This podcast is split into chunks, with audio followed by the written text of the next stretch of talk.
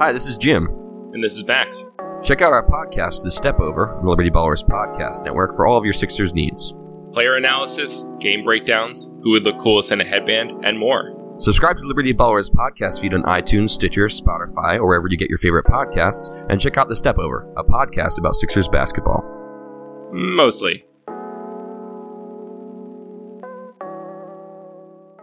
Uh, I do think it'll come down to the wire. I do think it will be 21 to 20, and I hmm. think it just might end on a Cody Parkey missed field goal. Michael Kist, Benjamin Solak. It's the Kist and Solak Show, presented by SB Nation and Bleeding Green Nation.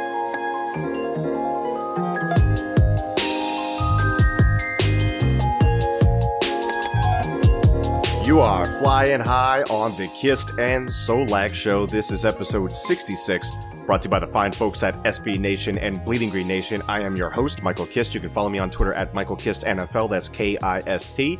As always, joined by the best doggone co-host in the game, Mr. Eight Year Streak Without a Bad Day. He is Benjamin Solak. Follow him on Twitter at Benjamin Solak. That's S O L A K. Ben, how you doing, brother?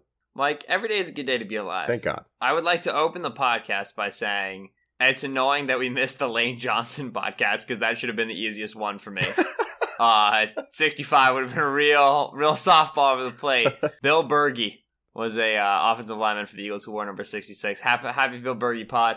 Mike, this was fun, all 22 to go through number one because it's so early. Yeah. It's much earlier than we usually get it. And number two, I don't know how you felt, but man, I thought they took it up a notch just for the do or die game, starting with like Dallas. I thought even then, like, you know, the intensity was higher. The intensity was so high for this game out of Philadelphia. They were playing like a six seed, zero Super Bowl champion, fought their way in, scrappy team. They really, you know, it, it's tougher to buy into the underdog narrative for the second year, but honestly, they play like underdogs. Like, they play like a team that's got to scrap for every inch. And I honestly, I love it so much. Even when the execution isn't there, the effort has definitely not been lacking. And scrappy was the word that I was thinking of as you were talking there. I'm glad you said that because, yeah, absolutely, written all over the film. It was game. it was a gutty performance. It was, it was always a gutsy performance. That's what it was. it was. It was it was a very like hard nosed blue collar win over the Bears in a hard fought game. Bears played their out of their minds. I, I need to redact a statement. I said Akiem Hicks was the best player for either team outside of the football yesterday.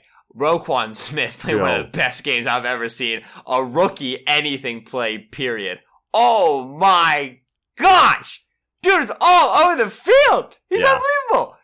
He the coverage, he's covering Golden Tate down the field, he's covering Zach Ertz down the field, Wendell Smallwood interception against the run. He's reading through blocks, he's combo keying triangle reads, he's a nightmare. Dude's a stud!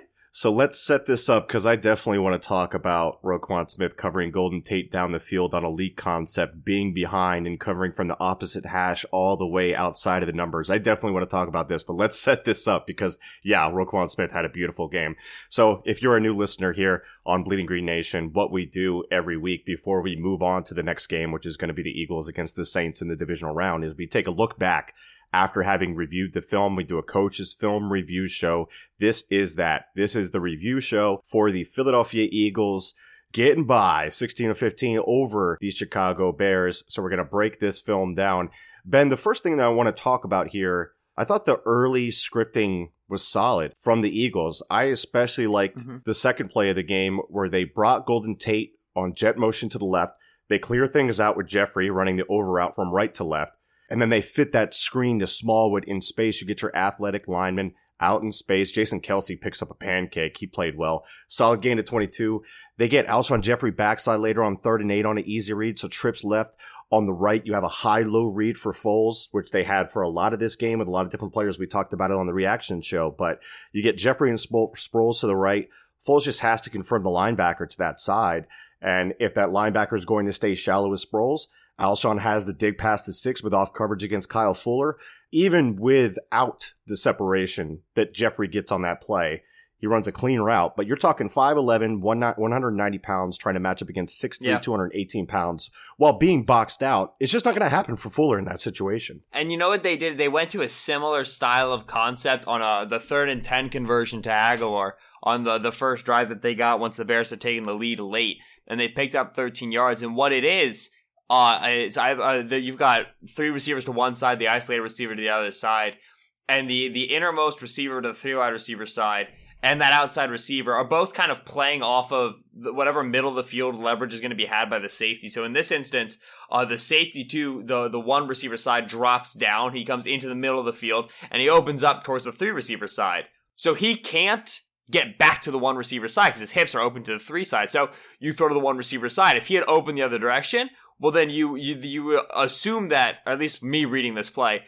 that innermost wide receiver is going to then option cut to the inside and he's going to be the one that's open. And that's similar to what happened on the Agholor play. So I think those two receivers, the isolated backside and then the innermost slot, the number three option, both have the ability to cut in and cut out based off what that middle of the field safety does and whether or not they're closed or open to the middle of the field. And Yeah. then it, what this does, and we talked about this before, it lets Nick Foles read one player. Foles is just reading the the the drop and the angle of that middle of the field safety, Right. and wherever he goes, Foles, put- Foles puts the balls in the other spot. And this offense, you know, we uh, we talked about this before, but just like make it very clear, they run a simpler offense with Nick Foles than they do with Carson Wentz. They ask their other players to do more with Nick Foles at quarterback than with Carson Wentz. The offense has more basic reads. The ball gets out of Nick Foles' hands quicker. We understand that. But the other thing that it does is it can work your team into really advantageous situations when everybody's gelling and everybody is making the correct reads. You're constantly getting these one-on-one matchups. I Philadelphia threw more one-on-one man coverage routes than I've seen them throw in like weeks. Yeah. And it was simply because the play designs, in my opinion, were sublime. They were stellar. And this is a good example as to that. So let's keep it with that opening drive for this because there's two points I want to hit on. I know there's something that you want to talk about, and this is all contained under that umbrella.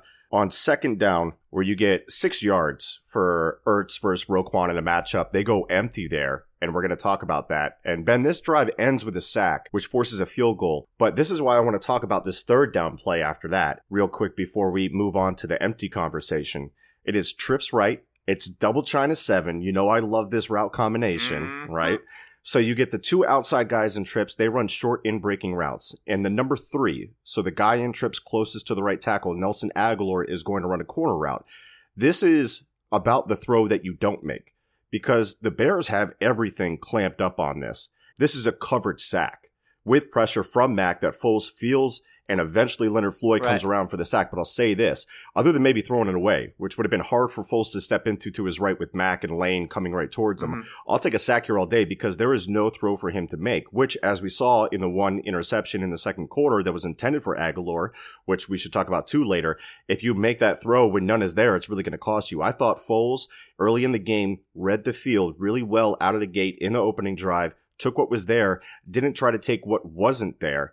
And it was really encouraging to see that from Foles early that the Eagles could dial up desirable looks and execute against this Bears defense. They also, and we can talk about this now, went empty on that drive with 11 personnel and did it several more times throughout the rest of the game. Ben, do you Mhm. want to talk about what that does for the Eagles pre snap? Right. Two things that we and, and I really feel like we've been tooting our own horn a lot, but I feel like we did a great job last week, buddy. I really do. And I'm sorry, I don't mean to be like, look at us. But man, two things we talked about the Eagles doing more of recently that they did again in the Bears game with success. One was going into empty looks out of 12 personnel and and you know 0 2 personnel and uh, there was a lot of 11 personnel going into empty with Darren Sproles lining up as a wide receiver. And the other thing was using unbalanced formations, four by one sets, four eligible receivers to one side of the football and only one to the other side.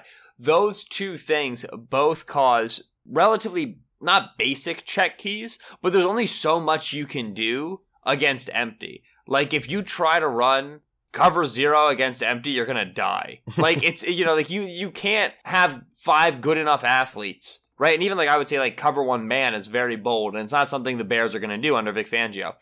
You, you don't have enough good athletes to cover five routes in space in pure man on man coverage, especially if like Darren Sproles is out there and you're asking a linebacker to track him. So you're so much more often going to get zone and zone checks against empty personnel. And by using running backs and tight ends, 11 instead of like, you know, five wide receiver or four wide receiver, one tight end sets, you ensure that a linebacker and, or an extra safety stays on the field. And that gives you the matchups that you're looking for. Unbalanced formations do something very similar in terms of if a team wants to play zone, then unless they really have a nice, good match zone that they like against unbalanced sets, which I don't think most teams do, and I might be wrong with that, so don't quote me. Unless they have a really good match zone that they like, you're pretty much 100% of the time going to get man coverage on the isolated number one wide receiver side Mm. because otherwise you're dedicating one and like a half player or like two players in a zone coverage to just one guy and then you've got five six guys over four guys playing zone which is not the numbers advantage that you want that's a lot so two times it sticks out to me that they ran those unbalanced sets, and both times it was Alshon Jeffery backside, it was Alshon Jeffery throws. One time it was a deep comeback, and the other time it was a go route, which was almost a catch. It was a good play over the top by Prince Amukamara. Mm. And, and, and the Bears know this is coming. They were trying to shade the safety over there and have him cheat a little bit, but there's only so much you can do because that dude's also got to be worried about crossers. Like he, there's four receivers to the other side, man. You got to respect that. And so, what those things are going to do is they're going to force certain coverages, predictable coverages from your defense. And the last thing you want your defense to be is predictable because then the quarterback has to do very little work post snap to know where he's going to go with the football. And that's exactly what Philadelphia does so well. Number one thing they do well is make the post snap game very easy for Nick Foles. Perfect example, Mike, is the third and nine conversion. Alshon Jeffery, uh, to pick up first down and eventually uh, first down from the two and eventually score the touchdown. Third and nine, Philadelphia comes out in a full house look, which Oh yeah, a full was- house look is two tight ends into the line of scrimmage, the quarterback in pistol with two backs to either side, one to his left, one to his right, and then a back behind him. It's like a diamond. It looks like a diamond. Yeah. Yeah, exactly. And this is what you call a fuck around formation. This is just like, hey, screw you. Like, you know, when the Rams came out with Khalil Mack and Elgin, like, it's like, hey, screw you. Like, you don't know what to do here. This is wild, right? Yeah. Which, side note, on their two point conversion, the Bears put Khalil Mack in as an eligible receiver and then motioned him outside. On our two point conversion, we ran a fake Philly special. Yeah. How could you not want to play for these two coaches? I know. Like So the. Bears didn't get their two point conversion, and like Nagy's laughing on the sideline. It's his first playoff game, and they needed that two point conversion. It would have Yeah. made the difference in the game, Mike. um, and, and and they come laughing off the field because like he put Khalil Mack in. Like why the heck not? Like it's Yeah. so much fun to play for these guys. But anyway, these are screw with you formations. You're not really ready for them as a defense. Uh, Alshon Jeffery ends up motioning back outside, and now you've got three receivers into the boundary. It's again formation into the boundary, something we've talked about before. Philadelphia loading up players into the narrow side of the field. They get a basic quarters look. Uh, Dan Orlovsky broke this down, uh, which was uh, on on the Get Up, the ESPN show, which is great. They get a basic quarters look, and all Foles has to do is read the underneath defender of the quarters look, pretty much. The curl flat defender is going to end up being, uh, I think it's Danny Trevathan. If he gets connected uh, underneath the slant that Alshon Jeffery runs from the outside, Right. you throw it to the flat to Darren Sproles, and remember, it's four down territory, and you're going to get at least six yards with Sproles on that little swing route. And if Trevathan gets connected to the flat, which is his primary responsibility, it makes sense. Alshon opens up with the slant route pretty easily. You know, Alshon's a big body. Even if the, the corner of the safety closes down, you trust Alshon to make that catch. You just, by coming out in a weird formation at a critical time, understanding how the Bears like to play red zone defense, you allow Nick Foles to make one decision and throw. Yeah.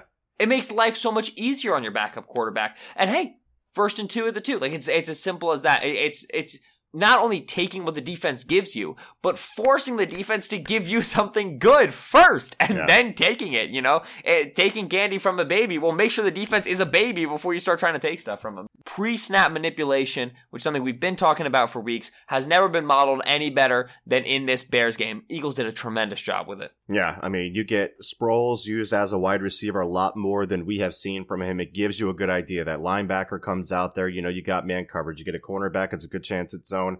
Uh, the other thing I like about that play with the diamond formation, that third and nine conversion, it's also a pretty simple high low read on the other side, too, because you got the flat seven with Agholor coming out of the backfield. You know Zach Ertz is going to get attention coming Yeah. coming out of there in the red zone on third down. If they somehow get to a single high check, Yeah. then you've got flat seven to the field, Mike, to the field. You have a year and a half to throw that. There's this much room, right? and so, yeah, you build in, and, and we talk about this all the time. Philadelphia divides their concepts middle of the field open to one half of the field, middle of the field close to the other half of the field. Mhm. So that's that's going to go. My last point, I've interrupted you like four times. We're 10 minutes into the podcast. I feel really bad.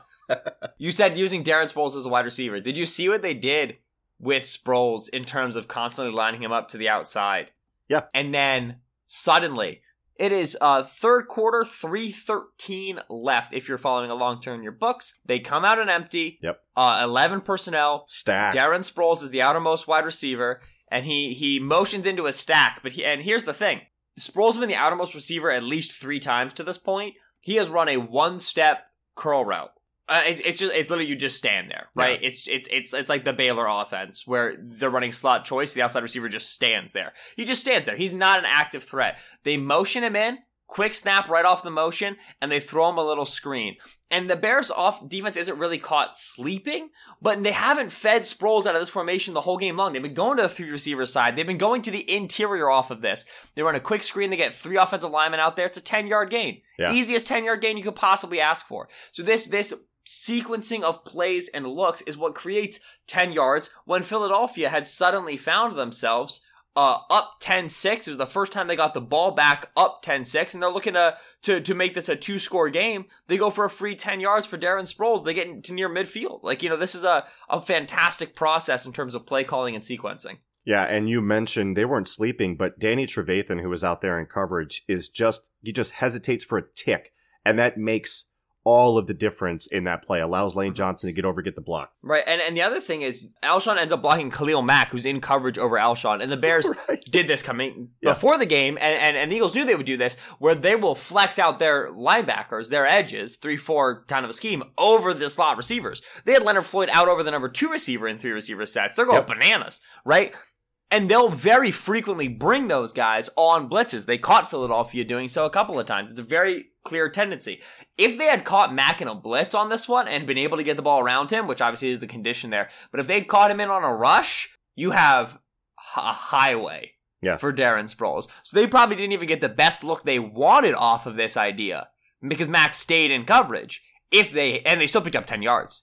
And what's interesting about that too is I recall a play where the Eagles had trips and they come with that nickel blitz with McManus, the nickel corner, and you can tell that it was an RPO because Tate takes a couple steps up the field and realizes that McManus is coming, and he turns around like, "Yo, yo, yo, I'm open," and you know he doesn't get the ball, the ball gets handed off or whatever. But that's something that the Eagles were looking for. I believe that happened earlier in the game, so they were hoping they were going to get the same thing here. And you make a great point there with the overhang defenders and guys covering the number two in trips for Leonard Floyd and Khalil Mack. They did a ton of stuff like that. They brought in three defensive linemen with one edge rusher, kicked the other edge rusher out. You know, we, we knew there were going to be rushes that were different, exotic, coming from different places. So the Bears did do a good job of that.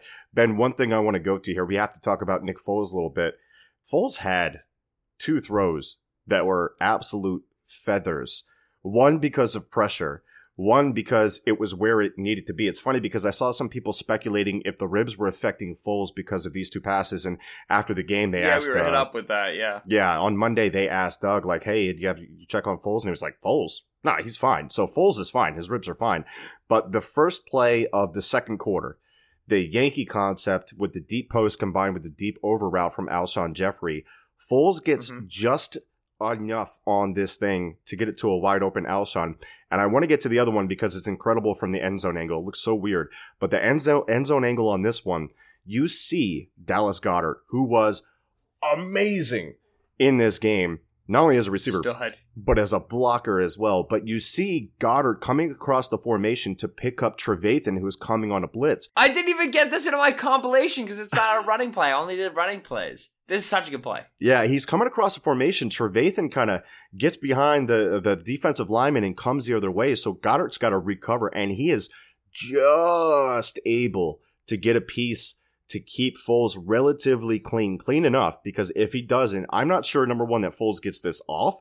Number two, I'm not sure he doesn't take a kill shot to the ribs on this one if Goedert Oh. just doesn't get a piece, which would have been huge in this game. Right. But props to Foles for being able to get this in Right. and get it out and get it to, to off platform, get it to Jeffery when things aren't clean for a 30 yard gain. I got uh, hit up by this play uh, by our, uh, our friend of the podcast, Eagles Troll the World, who's a moderator on the Eagles subreddit.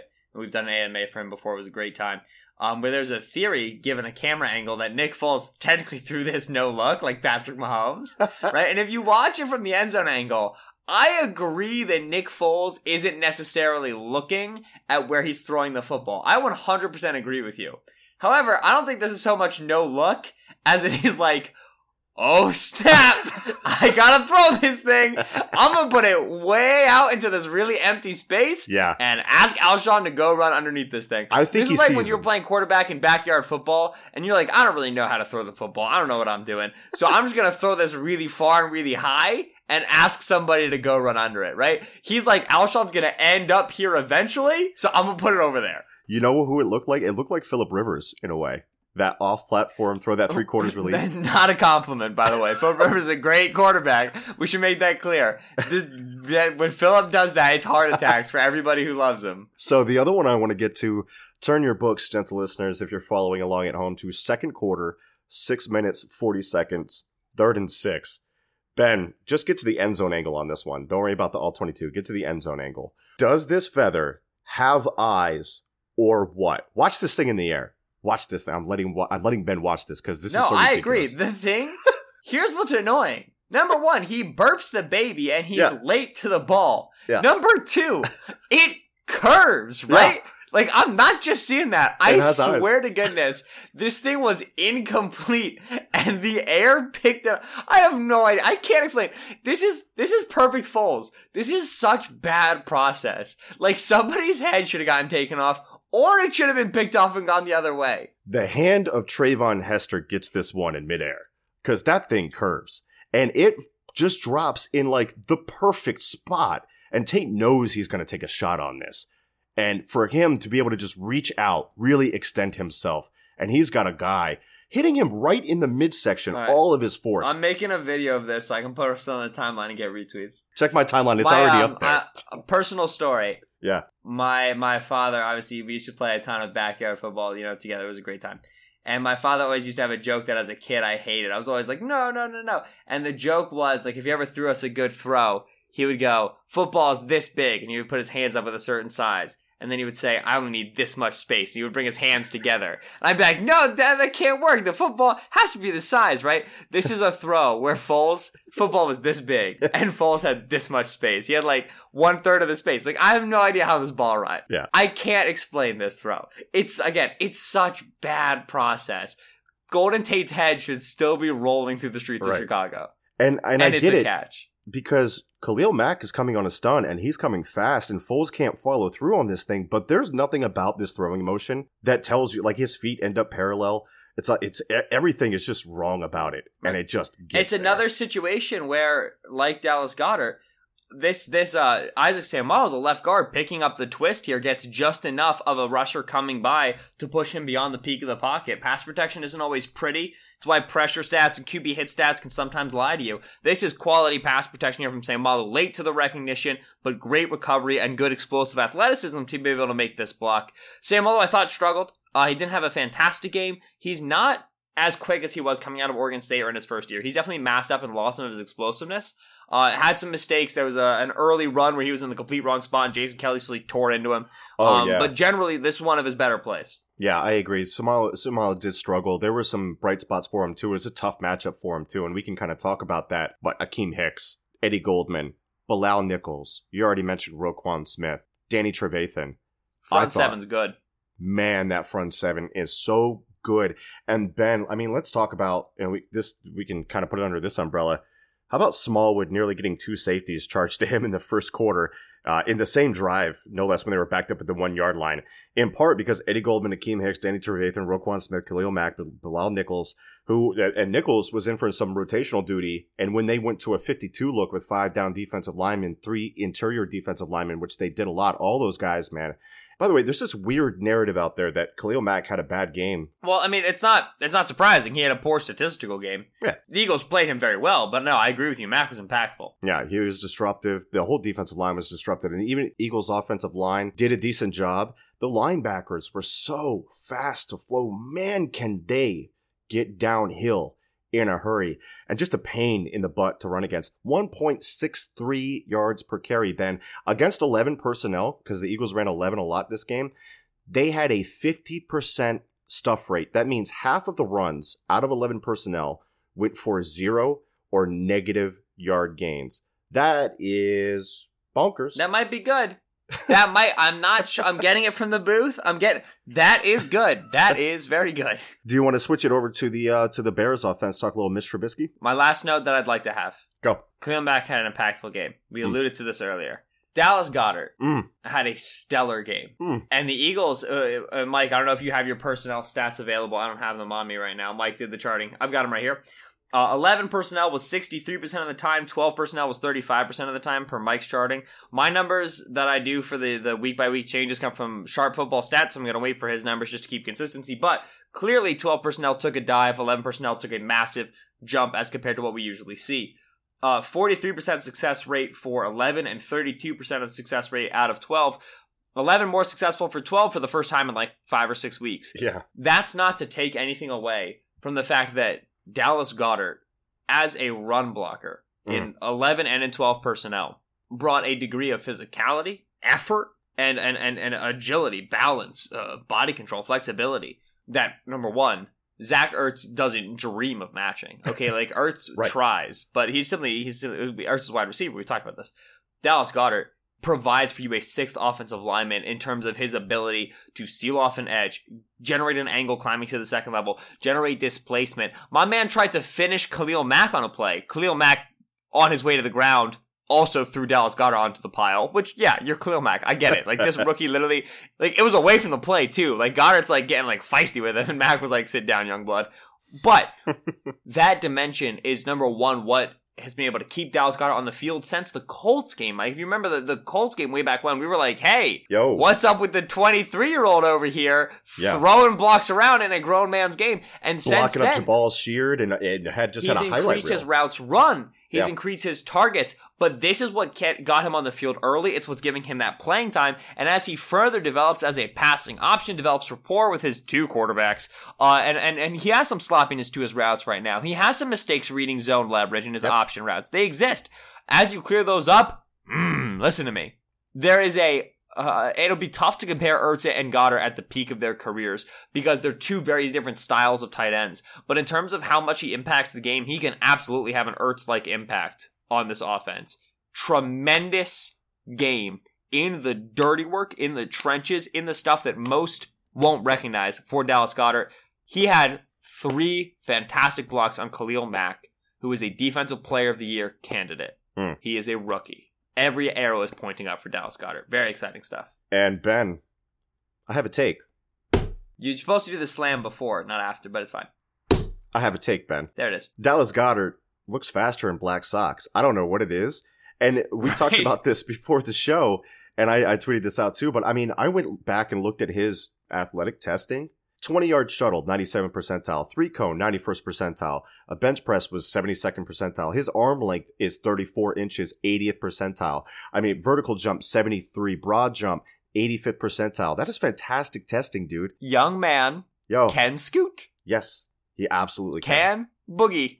Young man's got some wiggle. So and uh, someone commented, uh, I'll, I'll shout this out. Loyal listener Jade at out of here twenty two said, "I think the Sox give him superhero blocking powers.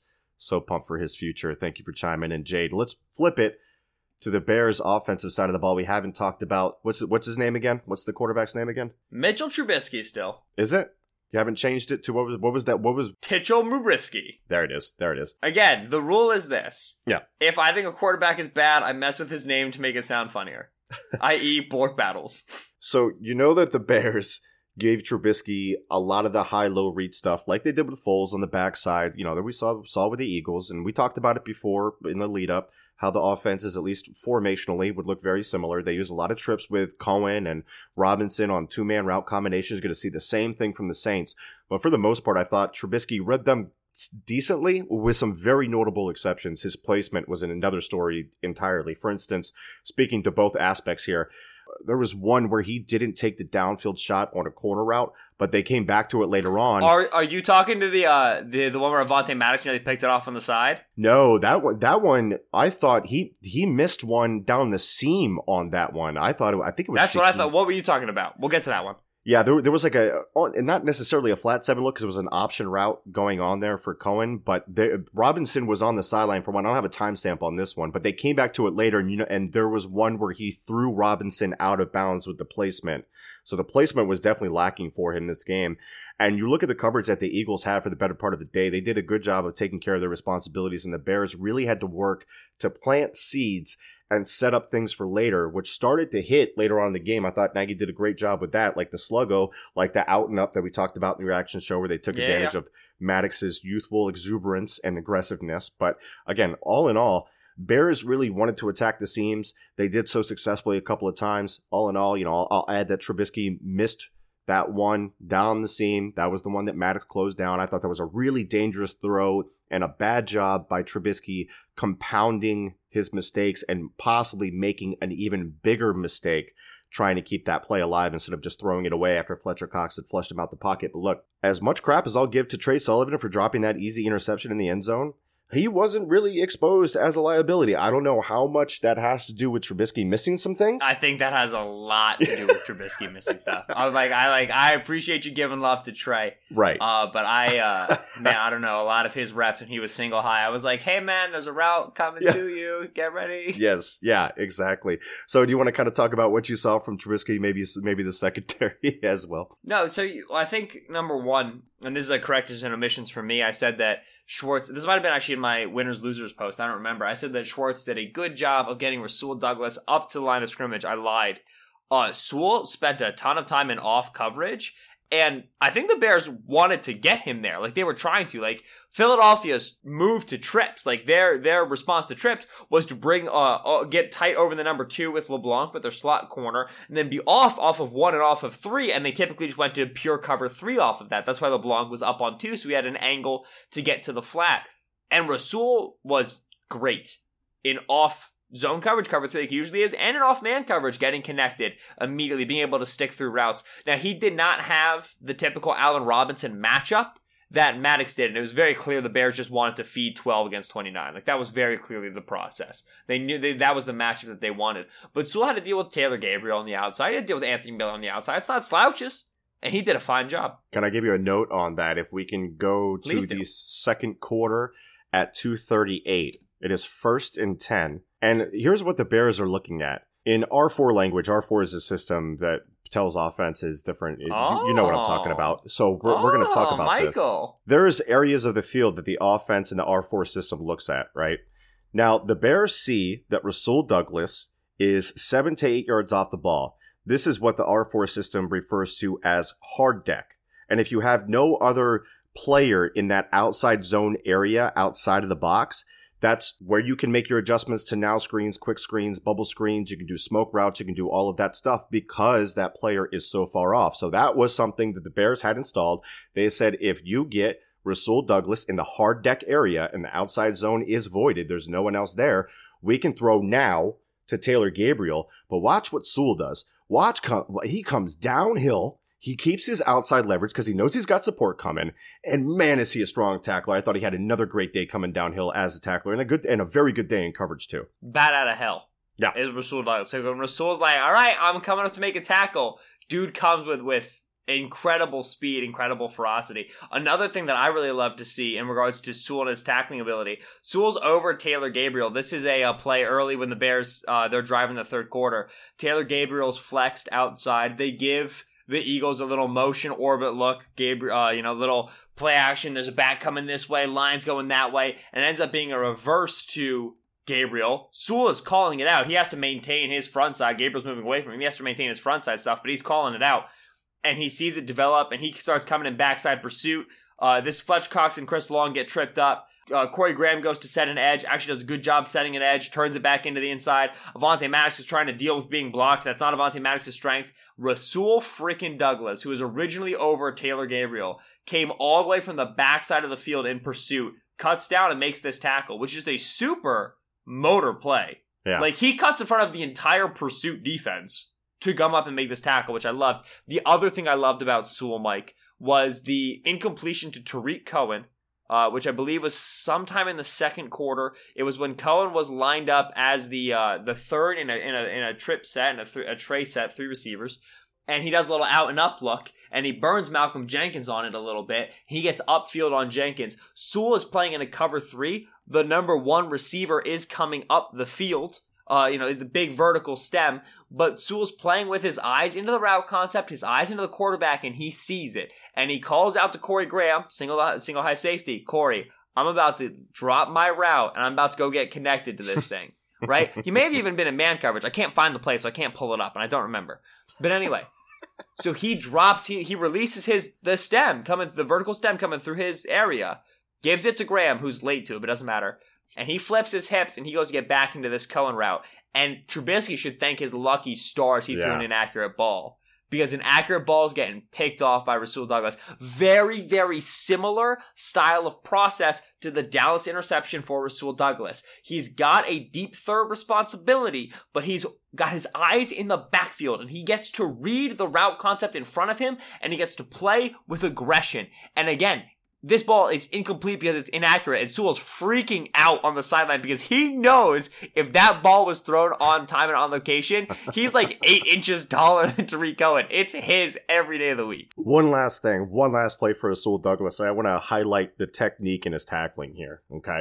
Let me pull up this play here. It is second quarter, 1147 left to go. This is his tackle solo on Tarik Cohen. What I love about this play is this is exactly how, you know, they have those film sessions on NFL Game Pass with Steve Spagnuolo. When he talks about a corner coming up to make a play as a tackler, these are his notes. You want to make a tackle like an arrow through snow. Those are his words, and I love that. Keep, keep it on your inside shoulder. Don't break down. Shorten your stride and sink your tail and strike like an arrow through snow. That's exactly what Rasul, and we see it time and time again from An him. arrow This through perfect. snow. I'm gonna cry. It's so beautiful. well, Ben, the other, the other thing I wanted to touch on, we'll move on from Rasul Douglas Love because I mean he definitely Oh, I didn't even it. talk about Trubisky and Sullivan. Whatever you put over the plate for me, I completely ignored. That's my bad. Don't worry about it. We know Mitch Trubisky is inaccurate. We saw it. He gave some chances. We dropped them. It's whatever. One, one thing, a, a fun one. So, Ben, I want to talk about this one. Let's turn our pages to quarter one, 613. The Bears go tackle eligible. They wham Fletcher Cox. And if you know, and anybody that reads anything on bleedinggreennation.com knows because I've written like Right. three articles about wham. I absolutely, a part of me wanted to see this succeed because tackle eligible wham with motion and then whamming down on Fletcher Cox, like that's a beautiful thing. But Right. Nigel Bradham, Which basically like what Dallas Goedert usually does on the wham play Mike's talking about. They Yeah. brought in a sixth offensive tackle to do that. And they motioned him around because Matt Nagy likes to screw with people. Which so is- like that's the sort of like heavy hitter we've got going on. that's excessive to run. The whole point of wham is the fact that you're not going to block him with an offensive lineman. You're going to get a size matchup with your offensive lineman, and a linebacker, Right. and you're going to take the smaller guy and you're going to block the bigger guy with him because the angle they go with the big 300 plus pounder to wham down on Fletcher Cox, but Nigel Bradham reads it out. And just and, and avoids the block from the. There's some good pre-snap stuff going on there with him and Chris Long, but both of them kind of sniff this out. I'm so happy you said the pre-snap stuff because I'm 99% sure the second the H-back, who is a tackle in the situation, settled in the sniffer position. So we're talking, it, it's called a sniffer because he's directly behind the butt of somebody else. That's why it's called that, by the way, which is just fun fact. Nice. He's like, you know, in a two-point stance behind another dude. So sniffer at the butt, whatever. this keyed trap, this keyed wham for Philadelphia. And so Chris Long, who's outside of the tight end, nine technique, comes inside, gets right on the inside shoulder of the tight end, seven technique. What does that do? Well, when Long comes inside to take on the offensive tackle, that tight end is responsible for getting to Nigel Bradham, the backer who's behind Chris Long. Right. Because Long has moved his angle in, the tight end who's climbing up to Bradham now has to get around Long. He has to get upfield, past Long, and then get to Bradham. So he's at the wrong angle. And Bradham does exactly what linebackers should do when they're playing against trap. If you see the three tech in front of you, if you see the interior lineman in front of you get trapped, go shoot into his gap because somebody is coming from the, the outside to lick you. Somebody's coming from the outside to pop your head off. Yep. So get upfield, get upfield, destroy his angle. The tight end still gets a little bit of a look on Bradham. He's flexible enough and he, he glances off the blow to make the tackle. Bradham was quoted after the game. I think Rube Frank, uh, Reuben Frank had it. I'm not sure. Of saying, man, we really keyed into their tendency and Mm. I felt like I knew a few of the plays that they were playing. And hey, it makes sense. There was a weak zone one where Bradham was there immediately. In this play, Bradham clearly has diagnosed uh, uh, an influence trap based off the action of the H back. They had a good understanding of the Bears' offense and what it was going to look like. I'm sure Doug Pederson helped with that, but also that's fantastic tape study. That's having your defense prepared. You know what's funny? My note reads exactly this: instincts, but a whole lot of film study went into Bradham's game. That is yeah, exactly there's nothing better than the blend, baby. That blend is what counts. Absolutely. So him, Hicks, I thought they had a great day. Obviously, they put in the work in the film room just as we have today. Ben, is there anything else you want to hit Uh, before cute. we get out of here. Nigel Bradham is so much better when Jordan Hicks is on the field with him. Yes. like he's just when he gets to play Sam, it's just much much much better. Bradham when he was a Mike when when Hicks went down last year was good, and and that kind of fell away a little bit this year. Bradham and Hicks on the field together is a great situation. I'm still firmly in the re-sign Hicks camp uh, because we anticipate his cap hit being around four million per. Uh, obviously, an upcoming free agent. What what did we say that one time? I think we said that we'd be comfortable with uh, three year, twelve mil based on his injury. Yeah, that, that's that's kind of the ballpark we were talking about, and, Yeah. and uh, Jason from Over the Cap was kind of talking that he expects that to be the, the the ballpark million per figure for Hicks as well. I'm slowly, quickly falling out of the re-sign Ronald Darby camp, which is a camp that I was in to begin the year, and I obviously haven't seen him play in a while. But listen, these Yo. young corners look good, uh, and and to that effect, I don't want to see Brandon Graham gone. Nobody wants to see Brandon Graham gone, but Howie Roseman for general manager of the year, for executive of the year, for one reason and one reason alone.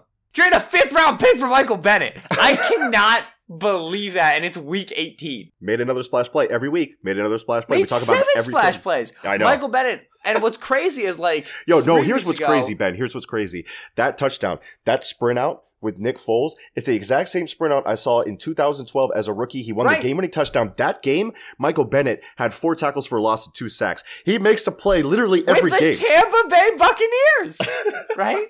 Unbelievable. But like three weeks ago, Michael Bennett was was a uh, was an impact player because he was getting great penetration from the three tech against the run. And two weeks ago, he was an impact player because his outside edge rushes were really nicely executed with his cross chop and whatever. And one week ago, he was an impact player because his interior rushes and his stunts. Like, and this week it was edge setting against the Bears constraint plays. Like he was Yep. constantly turning plays back inside. He what a Swiss Army knife. He's unbelievably useful. Like it's just tremendous veteran play.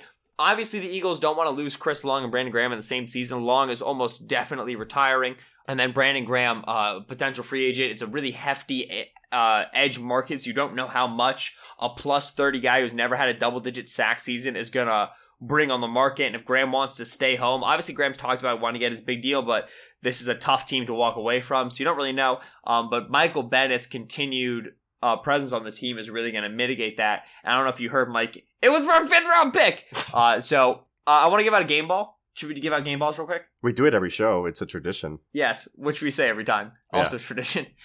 it's it's a little bit obvious, uh, but I thought this was in my memory one of the best games Lane Johnson's played in Midnight Green. Yeah. absolutely tremendous in terms of. Yeah, Mitchell Schwartz probably deserves the All Pro nod, especially because of statistically what he's looked like. I wrote about Lane Johnson's struggles not really being struggles earlier in the year. I still hold by that. Then he went on a tear after he wrote that article. He read that article. It was like, I believe in myself now. Yeah, let's go. Yeah, I very, very firmly believe that there's no right tackle who's playing better than Lane Johnson. He, Mitchell Schwartz, you know, Bulaga when he's healthy might be the same level of player, but Lane Johnson is simply the standard for tackle play. And then especially if you delineate left and right, run blocking, pass blocking, on the move, uh, motor, resilience, athleticism, every box you ever want to check. My game ball goes to Lane Johnson. I mean, I could give this to Foles for the game winning drive. I could give it to Golden Tate for starting to prove that he was worth it coming through in big time situations. We would not be here without Treyvon Hester. I'm going to give the game ball to Treyvon Hester just for getting a couple fingers on that thing. I think it's worth it. It saved our season. Hey, listen, as I said la- uh, yesterday, I have never once and never will say anything even ambivalent, let alone negative. Towards Treyvon Hester, it has been nothing but praise. Here's what's annoying. Wanna know what's annoying? Is when they first brought him in, I was like, Treyvon Hester out of Toledo, I kinda liked him. Right. And then he started like getting more snaps, and I was like, we all need to calm down. He's not that good. So I was, I honestly was like at first like, oh, I liked Hester out of Toledo. Yeah. I think went to Oakland, had some impact plays. Like I was there, and then I thought we got too far. Whatever, it's fine. Go Trayvon Hester. Lo- long time Treyvon Hester truther, Benjamin Solak, here on the Kiston Solak Show. So that's going to do it for the All 22 film review show of the Chicago Bears. The Eagles win, advance to the next round against the New Orleans Saints. It's rematch time. This is a totally different team coming into this game. Doug Pederson spoke about it. I put that press conference up on at the podium. But Ben, do you want to let the gentle listeners know what we have on tap for them for the rest of the week and uh, bid them adieu? Hi. We came in as the 34th podcast in sports and recreation this Monday. We, We set a you. record with I don't know about 95,000 listeners today. That's what it feels like. The response has been incredible. You guys have been awesome. To be 34 on the iTunes ranks for sports, I'd like. There's no other team brand podcast even close to us. We could not do it without you. We love every single one of you. You guys are definitely all we got, all we need. And, and and simply like when we look into the numbers behind it, and we you know we as we've always said, the iTunes algorithm is kind of ridiculous to understand. But when we look into why we get ranked so highly, it simply is a result of the amount of reviews and ratings that we get. The fact that our listeners are so motivated to share with others why they enjoy the podcast and So want awesome. to give it that rating so as to show other prospective listeners that this is a quality podcast. That's what does it for us. Like, you know, we're not like, we produce a good amount of episodes, but it's not as much as other shows, you know, whatever. They're not as long. We're not bringing on crazy guests. That's what it is. Uh, it- it's your guys' willingness to listen, to rate and review and subscribe. And so if you have not yet, please continue to do so. Word of mouth, tell your friends. Smoke signals, tell your friend who lives too far away for word of mouth. There are other ways you can do that, but smoke signals are the preferred method. Let your voice be heard about what type of content you want from your Eagles coverage. You guys have done a great job of it. We extremely appreciate it. Let your voice be heard. I've been Benjamin Solak on Twitter at Benjamin Solak. It's S O L A K. He's been Michael Kist on Twitter at Michael Kist NFL. That's K I S T. New Orleans Saints, Philadelphia Eagles. Three preview shows for you. Two from Kist and Solak. All 22 offense versus defense. All 22 defense versus offense. And then, of course, Gowton and Stolnis. BLG, who correctly predicted the outcome of the game. May, he forever, reign. That's why he's the leader. Those will be the preview shows for you then. Until then, thank you so much for listening. We will catch you later this week. We all we got. We all we need. Fly, Eagles, fly.